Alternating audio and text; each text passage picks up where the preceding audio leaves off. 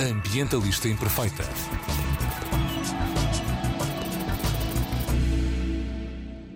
Olá a todas e a todos, daqui Joana Guerra Tadeu com a mensagem Ambientalistas Imperfeitas têm uma causa comum. Celebra-se anualmente, a 22 de março, o Dia Mundial da Água, uma data que visa alertar as populações e os governos para a urgente necessidade de preservação e poupança deste recurso natural tão valioso, tão essencial e que, apesar de renovável, nem sempre está disponível. Atualmente, 94% do território português está em seca meteorológica e 19% do consumo de água em Portugal corresponde ao nosso consumo doméstico, sobretudo em contextos urbanos, onde gastamos muito mais água. Em média, cada português gasta 187 litros de água por dia, mas em Lisboa gastamos 281 litros de água por dia por pessoa.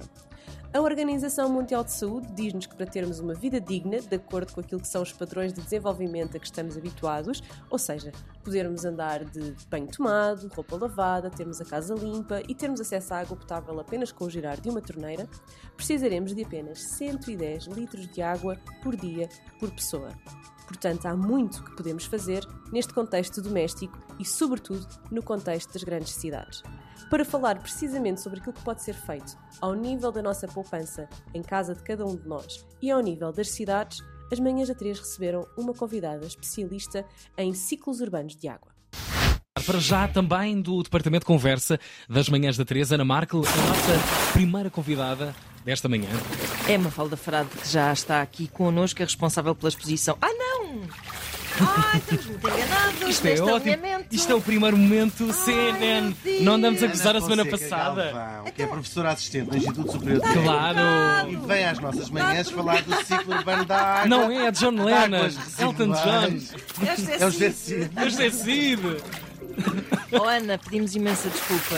É que o nosso alinhamento estava todo trocado. Eu, eu Coisas que com acontecem nos momento. diretos. Isto, é- isto é... Sonhavas com o momento em que tu nos ias salvar. Não, e ia não o contrário, não é? O Herman tinha este sketch com eu, sou, eu é mais bolos. Era exatamente assim, que isto começava num telejornal. Oh, meu Deus. Ana! Bem-vinda, antes de mais, Ana. Bom, dia, com direito a Ana nome próprio. Galvão, é que é, professora assistente no Instituto Superior Técnico. E aliás, a Ana estava aqui a dizer para quem faz uma vida na universidade. Isto é um, é um acontecimento único e, e eu não fiz esta associação de ideias, porque não tinha percebido que a Ana era a Ana. Ora bem, Ana, hum, Vamos falar de, de água neste contexto, não é? Nós estávamos aqui a falar num sentido muito poético da eh, a que é que associamos a água na nossa vida, e o Tiago falou de ser dos Açores e etc. Mas eh, o foco eh, de estudo da Ana é a água enquanto parte do sistema da cidade, não é? E da nossa vida cotidiana. Ahm, o que é que há a dizer sobre os nossos hábitos nesse contexto? Bom, eh, em primeiro lugar, nós falamos um bocadinho do ciclo urbano da água, Uhum. mas na realidade a parte urbana, aquilo que eu gosto de chamar a atenção, é muito linear. Ou seja, a água, eh, vamos captá-la numa barragem, um fogo que seja, é tratada, transportada para a Certo. cidade onde nós a utilizamos e depois é tratada novamente e devolvida. Uhum. E, e o nosso papel enquanto cidadãos é exatamente nessa, nesses usos urbanos que, que nós podemos fazer alguma diferença no dia a dia, em termos domésticos, tentar reduzir consumos, pôr uma garrafa no autocolismo, usar torneiras com misturadoras, Portanto, é, em termos de usar as máquinas com a, a carga total, é por aí fora. Pronto, aí podemos fazer a diferença. Oh, Ana, na- eh, há uma diferença enorme entre quem vive na cidade e quem vive fora das cidades, porque as pessoas na cidade é um bocadinho quase como ao supermercado achar que as maçãs vêm Claro. de uma. Dos ou- pacotes. Dali, dali O mesmo. atum é um bicho Claro, claro. É na vestido por metal. É porque as pessoas na cidade, de facto, é abrir uma torneira hum, e a água uh, sai. Não, não- Claro. Nem pensamos muitas vezes nesse, nesse, hum, nesse processo. E quem vive mais perto da água, ou, ou- e, e se sairmos de- de- de- da, da Europa e de, de países que têm a água canalizada, generalizada, diria, Uhum. todo o território. acon- acontece, acho que aconteceu a toda a gente ir viajar para um sítio onde a água não é um bem eh, adquirido, um dado adquirido Pois. e voltar e perceber um, Um milagre. desperdício enorme. F- Fontes públicas, uh, re- Tudo mesmo em regras, casa, a enfim, gente de jardins toma banho, a decorativos maneira ou como de assim. campos de golfe e pensar como, é, como uma coisa tão simples como deixar a correr a água e ir abrir a porta ao, ao- ao carteiro carteiro. para ir buscar uh, roupa custa. Agora começava-me a passar. A. Ahm, há esse desfazamento de- de- nas cidades, que é de facto abrir uma, uma, uma torneira. O que, é, o que é que é preciso fazer? Essa sensibilização. Porque é difícil, porque não, não está ali. ahm, tem que ser uma coisa muito. ah, Tem que haver uma grande consciência, e é uma consciência muito ela- recente, não é? Na Sim, é uma verdade. consciência muito recente e eu acho que quando nós começamos a, a- a sentir estes cenários de falta de água e vemos que no inverno que estávamos habituados a, chover à nossa volta, portanto a termos água à nossa volta e ela não acontece, e começamos a ouvir notícias que temos que começar a pensar que- em, em que fazer. ah, e- e- infelizmente é nestas alturas que as pessoas ganham mais consciência. Só Exato. que nós temos que ter consciência também que é entre estas alturas, portanto, entre períodos de escassez, que nós temos que nos preparar Claro. para, para fazer face a essa escassez. E em meios urbanos, para além daquelas utilizações que eu falei, daqueles cuidados, a tomar banho, a máquinas com carga cheia, etc., temos também que perceber um bocadinho que nem todas as utilizações de água precisam de uma água que vem com a qualidade que sai da torneira, com água potável.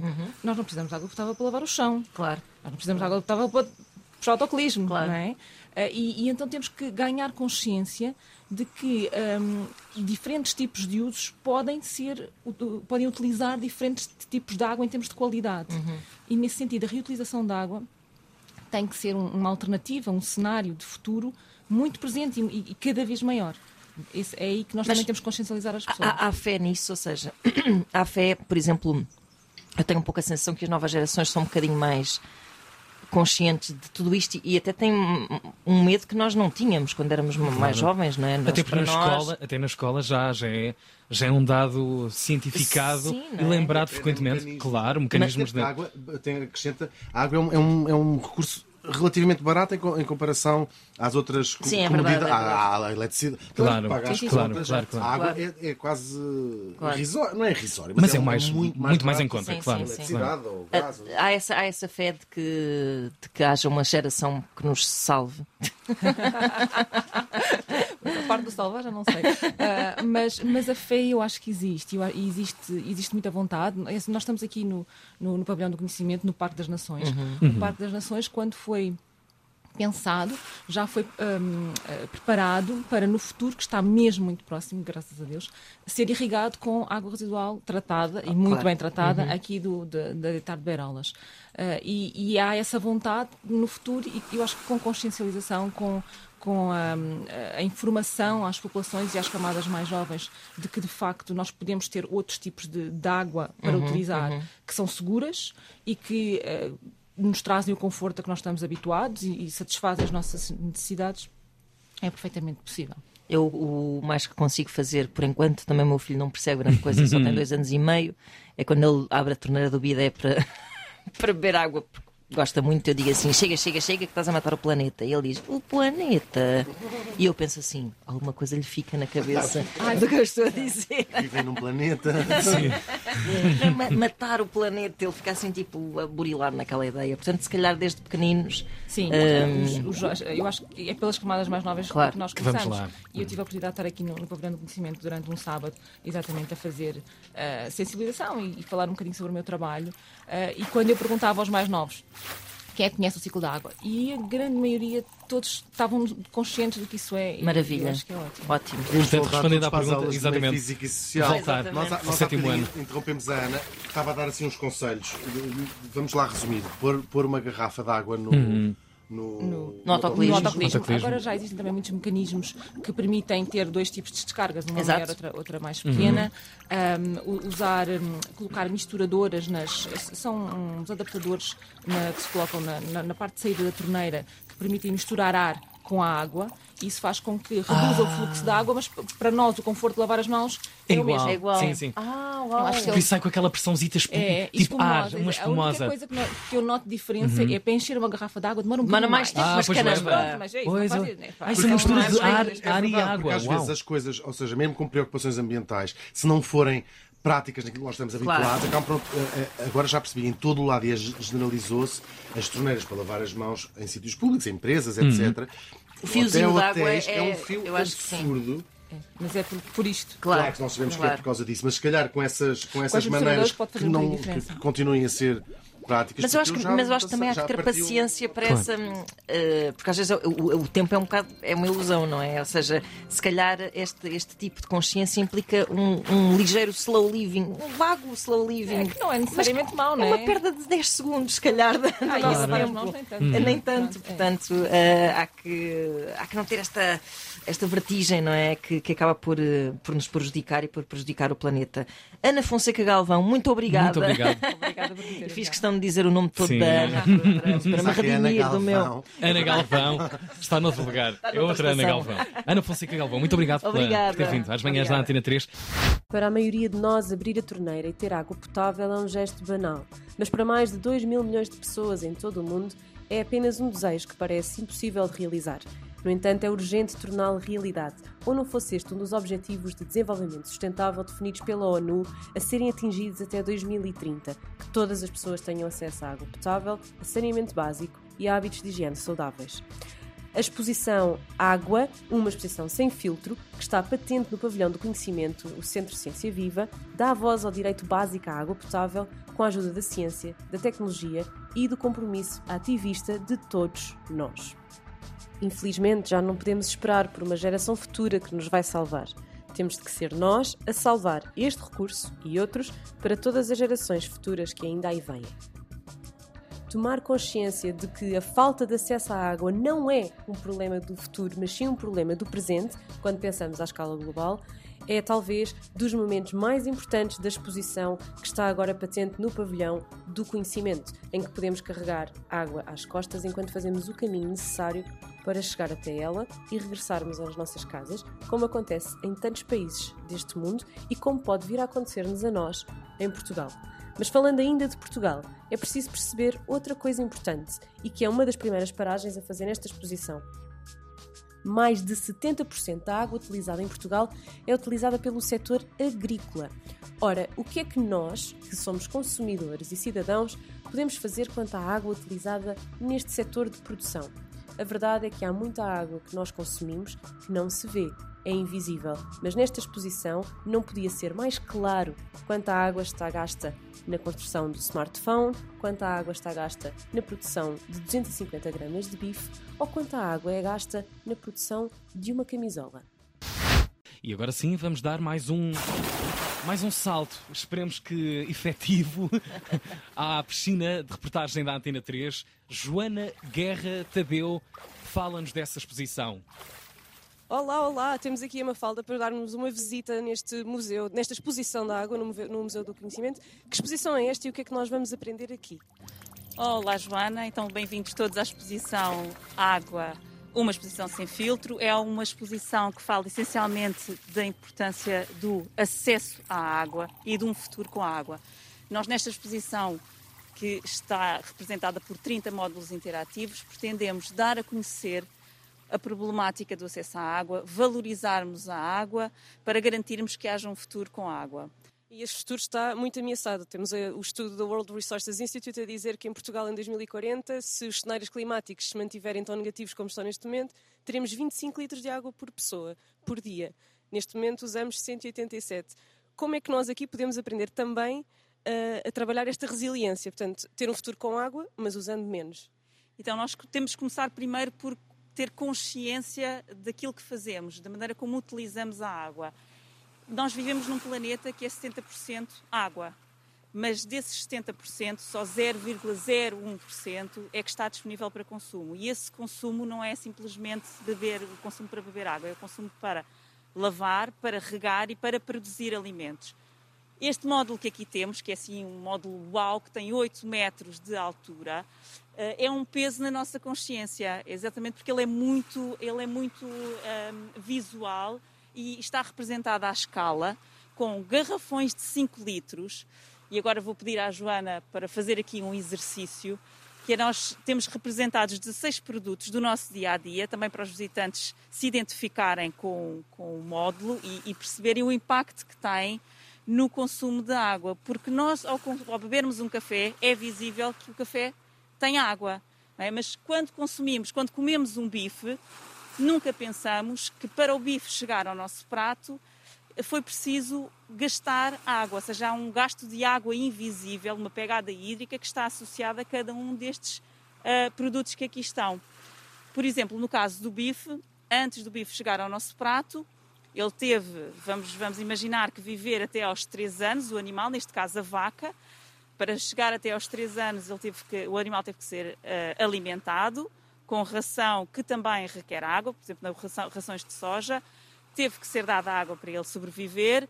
O sítio onde ele vive requer, tem que ser lavado, tem que haver higiene também para não haver propagação de doenças.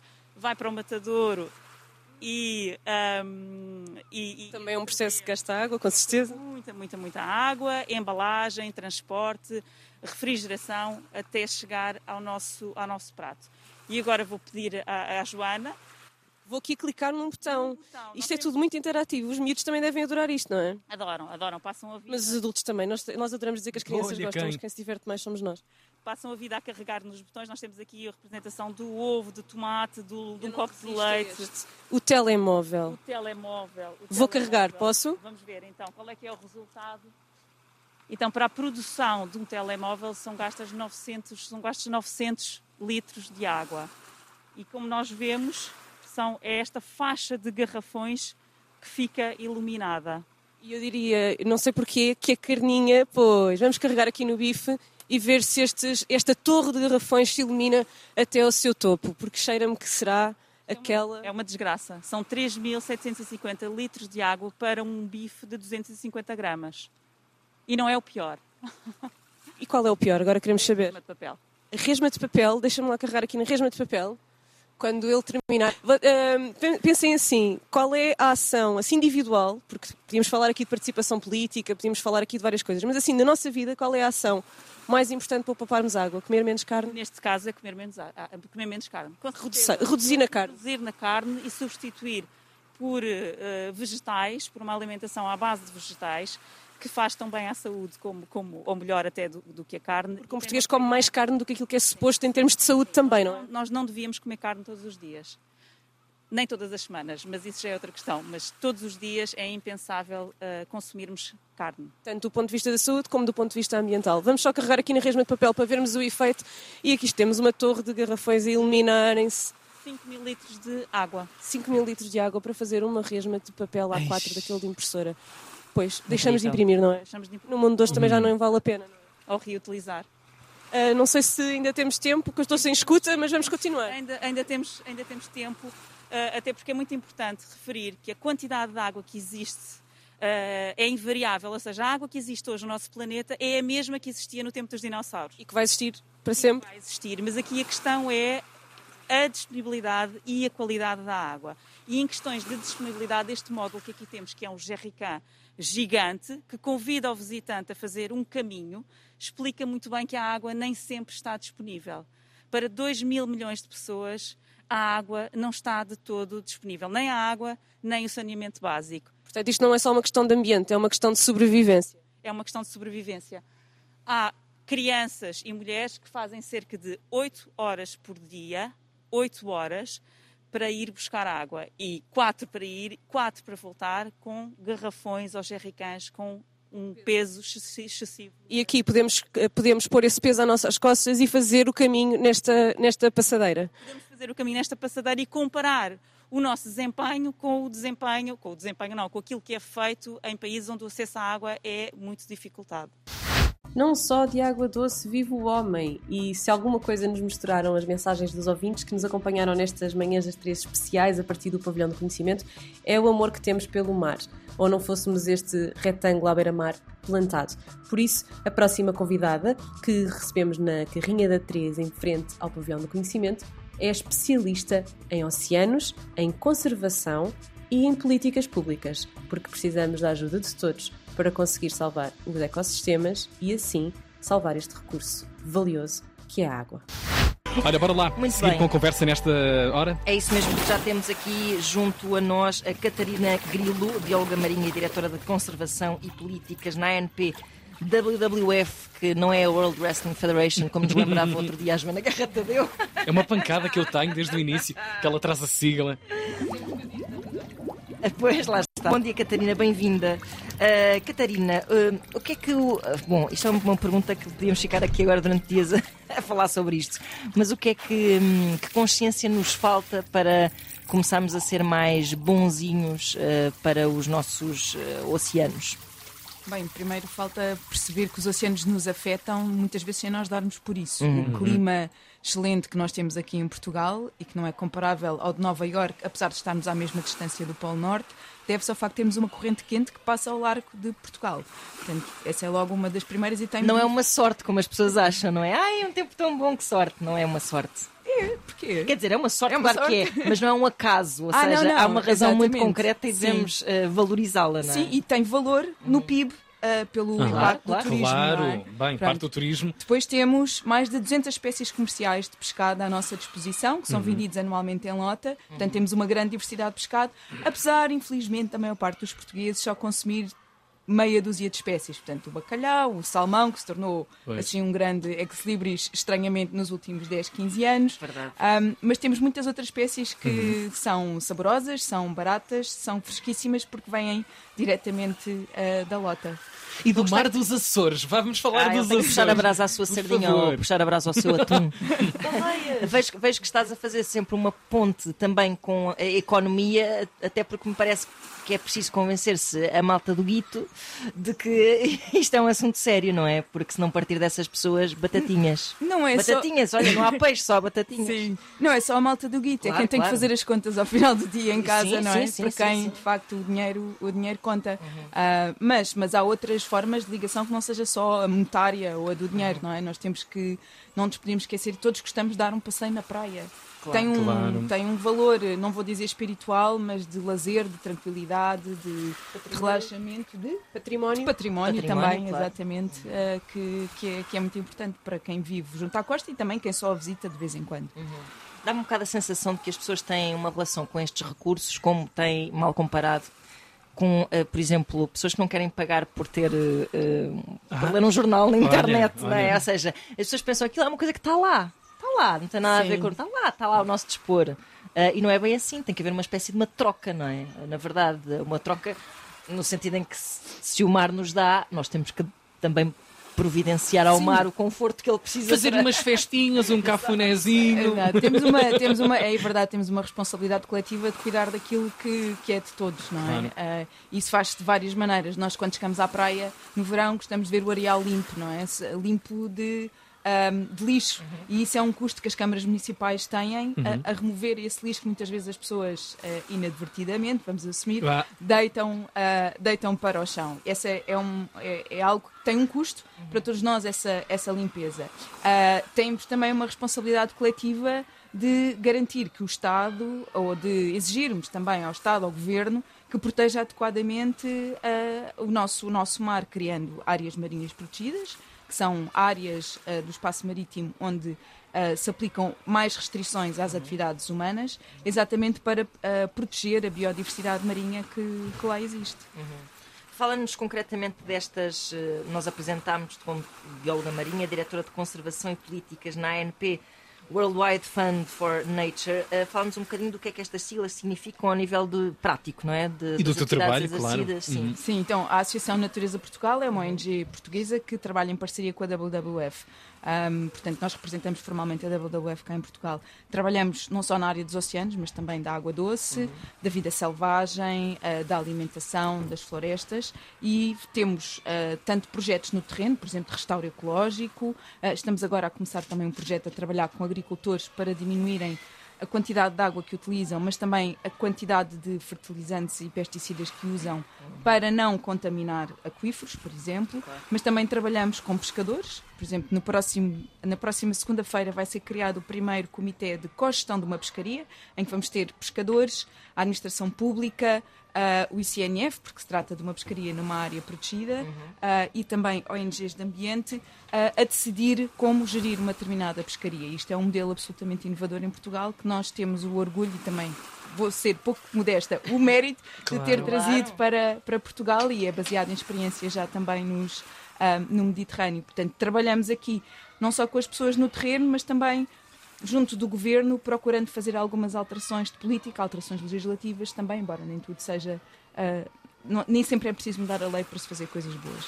Verdade. Eu não sei se estou a ser tendencial romântico, a ter uma visão romântica sobre a coisa, mas parece-me que sobre o mar, de alguma forma, acordamos cedo neste país politicamente, ou estamos a despertar mais cedo que muitas outras realidades europeias logo uh, de caras. Vocês concordam um, com, essa, com essa perspectiva de que estamos uh, finalmente a debruçar-nos sobre o mar, a tratar o mar com, com a dignidade e com a centralidade que ele merece no discurso da, da vida da sociedade? Sim, estamos uh, nos últimos anos, isso tem-se tem -se verificado nos últimos 10, 15 anos, uma maior atenção ao mar até a nível político e isso uhum. vai culminar Uh, agora em junho, com o facto de Portugal ser o anfitrião da segunda Conferência das Nações Unidas sobre Oceanos, o que é um, um grande orgulho também para, para, para o país.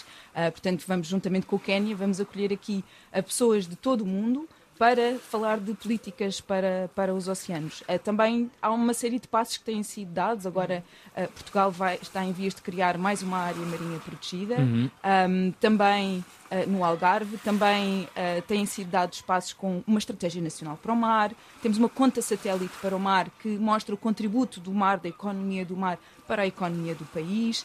Temos a estabilidade também com o Ministério do Mar, isso aliás é uma coisa que uh, já ontem também saiu uma notícia, no, saiu uma notícia sobre isto e, e hoje também um grupo de ONGs uh, ah, estão a apresentar publicamente a sua, a sua oposição à ideia de acabar com o Ministério do Mar, ainda por cima num momento uh. tão sensível agora do país, que é o facto de irmos acolher Portanto, vamos acolher uma Conferência das Nações Unidas e a três meses da Conferência das Nações Unidas sobre oceanos vamos pois. acabar com o Ministério do Mar.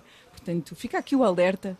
É, estou a ver ali a Joana Guerra Tadeu a Joana Guerra fumegar, a, a Joana está a aguentar-se ali não sei como ainda, Joana Guerra Tadeu. vapor d'água. É, estamos a falar, estamos a falar de uma, de uma zona marítima que é uh, única quase no mundo. É duplica, triplica a nossa extensão territorial. Muitas, não sei quantas vezes é que temos 18 mais. Vezes. 18 vezes. Muito mais. muito mais mar. Este país é todo ele feito por mar. Ponto final. E sabias que as pradarias marinhas conseguem captar 30 vezes mais carbono do que uma floresta terrestre? Nada. É. Nem eu, nem certamente muitos milhões de, de, de sim, portugueses. Sim. O que é que vocês acham de alguma forma as escolas uh, o mar podia ser integrado de uma outra forma no, no ensino curricular. Estamos aqui inspirado por este Estamos, lindo Temos aqui uns alunos, exatamente, sim. Dos alunos de uma escola que estão aqui à porta do pavilhão do conhecimento. Porque já, assim, a Ciência está... Viva tem uma escola que recebe estas turmas durante uma semana uma inteira. Semana estão inteira aqui estão aqui na escola. Que sorte, que sorte.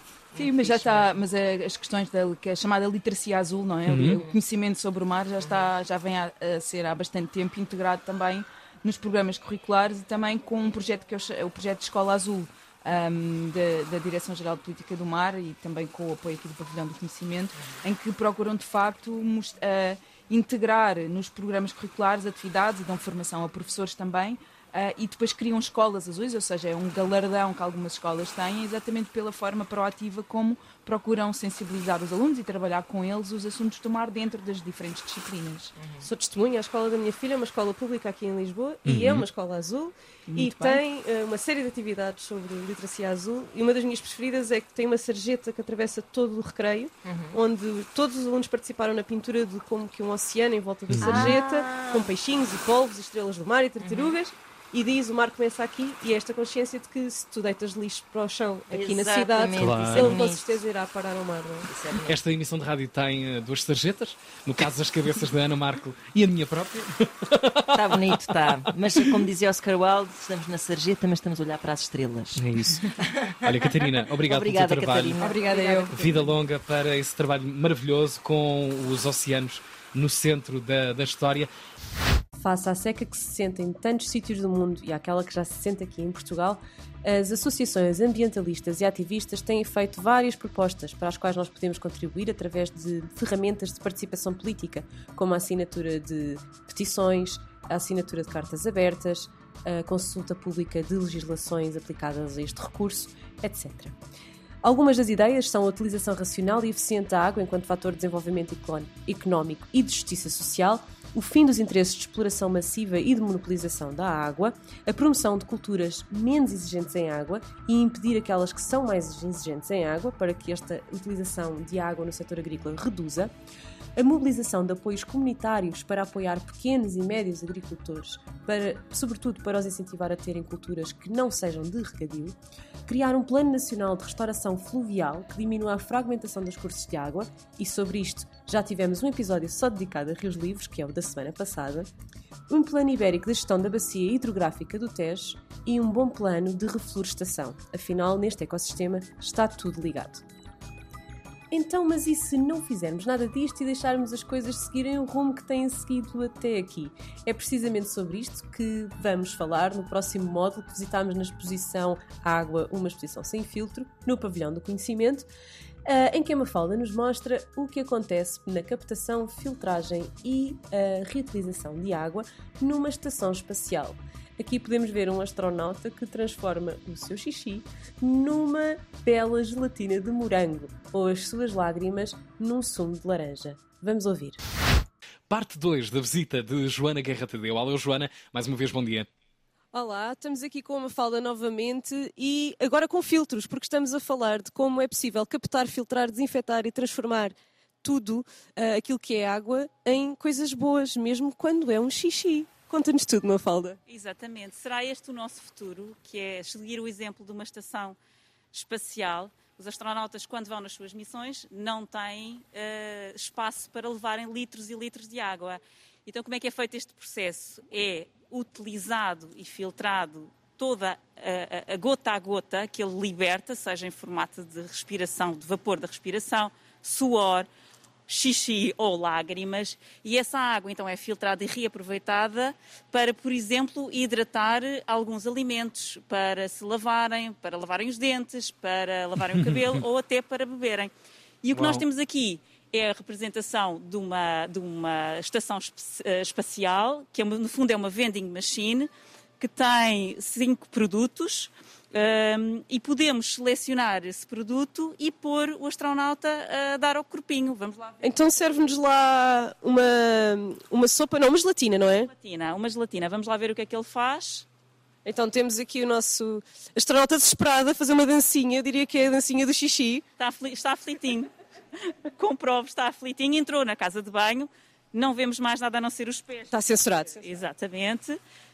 Mas isto, é uma, isto é uma visita para famílias. Mas pelo som, parece-me que ele acabou de fazer xixi. Ai, lavou as mãos e tudo, que é bem. Colhido.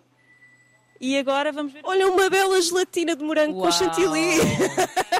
Espera aí, a parte do chantilly deixa-me confusa. Mas olha, eh, achas que vamos viver assim em breve ou achas que não vamos precisar de chegar a este extremo? Eu espero que não. E como é que podemos contribuir para não chegarmos a este extremo? Só há futuro com água, portanto temos que assumir um, um compromisso. Uh, ou vários compromissos. E a ideia deste próximo módulo é exatamente isso: é, é um, motivar as pessoas que nos visitam a assumirem o um compromisso. São várias torneiras que estão a pingar e nós temos que fechar uma ou duas dessas torneiras e assumir esse tal compromisso. Eu proponho, por exemplo, este que aqui está, que é dar um novo look à velha t-shirt, não comprando uma nova. Para fazer uma t-shirt de algodão são precisos o quê? 2.500 2.500. Oh, Deus meu. Mesmo que nós vamos Tanto. verificar ao rodarmos esta torneira que poupámos 2.500 litros. E aqui neste contador temos a água que todos os dias as pessoas se comprometem a poupar visitando a exposição. Que vão acumulando aqui neste, neste mostrador. Sim.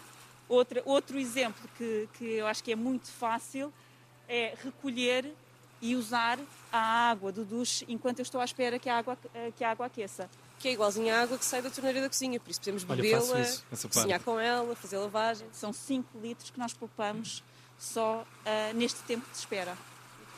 E eu vou escolher uma torneira, que vou escolher, acho que já toda a gente sabe qual é que eu vou escolher, eu vou escolher a da carne. Faço uma refeição sem carne, uhum. substituo um bife de vaca por vegetais e poupo assim 3 mil litros de água.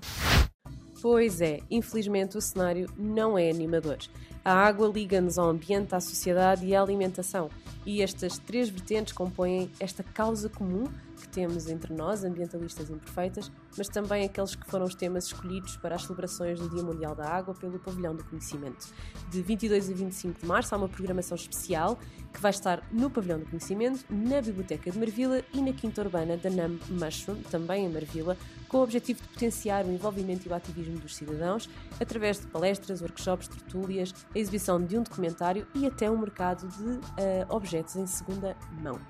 No dia 22 de março, além das nossas fantásticas manhãs da 3 que decorreram à porta deste, deste museu espetacular, vai haver uma palestra sobre 70% água, uh, em que a Susana Fonseca, que é uma ambientalista da Associação Zero, o chefe Kiko Martins e a psicóloga Marta Pimenta de Brito se juntam no bar, o Bar de Águas, e debatem de que forma é que podemos alterar o curso da história futura da água e do planeta. A dia 23 de março vamos ter o mercado em segunda mão, no átrio do Pavilhão do Conhecimento, a decorrer durante a manhã, uh, e depois também como é que podemos mudar o mundo, começando pelas escolas. E aí vai haver então uma série de trabalhos feitos dentro das escolas e ao qual se pode também assistir online. A 24 de março, na Biblioteca de Mervila, estarei eu, a Carolina Salgueira Pereira, que também já foi uh, convidada aqui do nosso podcast, e o projeto Todas Merecemos, no qual eu também estou envolvida, onde vamos analisar as ligações entre o ativismo feminista e uh, as relações entre o feminismo, a escassez de água, as desigualdades de género e como tudo isto pode ser melhorado. A 25 de março, então, a Num Mushrooms uh, vai uh, falar-nos da ideia From Waste to Taste sobre como podemos transformar desperdício alimentar em comida deliciosa. Cozinhar sem desperdício e a exibição do documentário Alimentação, uh, do, aliás, do episódio Alimentação da série documental É para Amanhã, Viagem ao Futuro Sustentável, é o final deste programa espetacular. Podem inscrever-se no site do Pavilhão do Conhecimento e nós encontramos-nos na próxima semana. Ambientalista Imperfeita.